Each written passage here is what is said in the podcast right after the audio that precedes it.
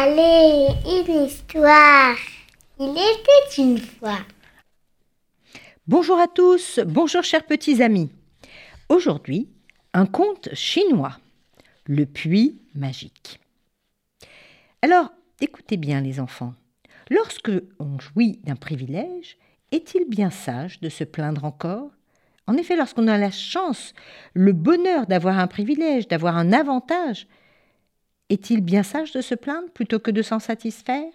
Alors voici l'histoire de Monsieur Li. Monsieur Li qui vit donc en Chine. Au creux des collines de Efu, à 3 km environ de mon village, se dresse un très vieux sanctuaire, un endroit sacré, le sanctuaire de Wangpo, la vieille Wang. Nul ne sait plus à quelle époque vécut cette dame, mais les anciens racontent encore son histoire. En somme, il y a très très longtemps vivait une pauvrette dans ces lieux-là, en pleine campagne.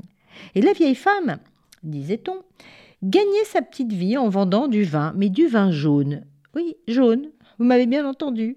Une sorte de liquide étrangement trouble, un breuvage qu'elle fabriquait, comme cela se faisait beaucoup en Chine. En fait, c'est une boisson que l'on fabriquait à partir de céréales fermentées. Ça fait penser un peu à la bière. Un jour, un prêtre taoïste, un prêtre chinois, vint à passer au village. Alors, il s'arrêta dans son auberge et lui servit son vin jaune, autant qu'il pouvait en boire. Ah ben ça, il en but. Et il en but beaucoup. Mais la vieille Wong ne lui réclama rien. À aucun moment, elle lui demanda de payer. Elle le faisait de bon cœur, et le prêtre était sensible à sa générosité. Et quelques jours après, le prêtre, avant de reprendre sa route, lui dit J'ai bu votre vin, alors que je ne pouvais pas vous payer, et je n'ai pas d'argent. Mais je veux vous donner quelque chose en échange pour vous remercier. La vieille dame baissa les yeux. Permettez-moi, Madame Wong, en retour, de creuser un puits pour vous. Alors elle écarquilla les yeux, un puits.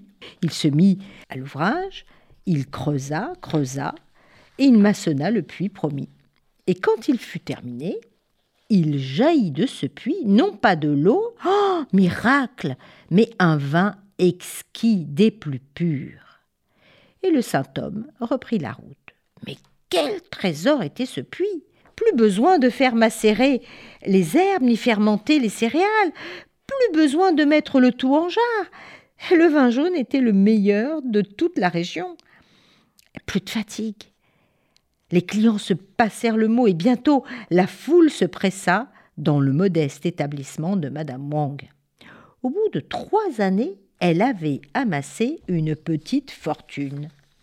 Elle qui avait tant peiné toute sa vie pouvait enfin en profiter. Or, le prêtre qui avait creusé ce puits béni revint à passer à l'improviste et il alla frapper à sa porte. La vieille dame le remercia avec beaucoup de larmes et lui baisa les mains.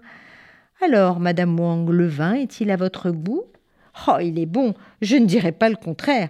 En tout le cas, il plaît beaucoup, et j'ai la clientèle de tout le village et même de toute la région. Mais, si vous permettez, je vais quand même vous dire quelque chose. Oui, oui, je vous écoute, madame Wang.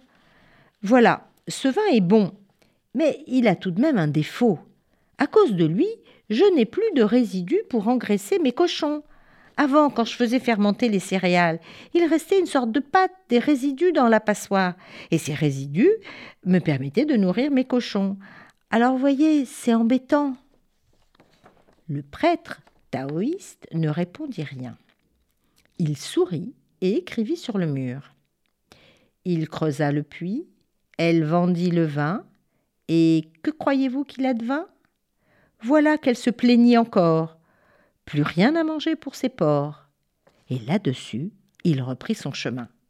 Et jamais plus le puits magique ne donna une goutte de vin.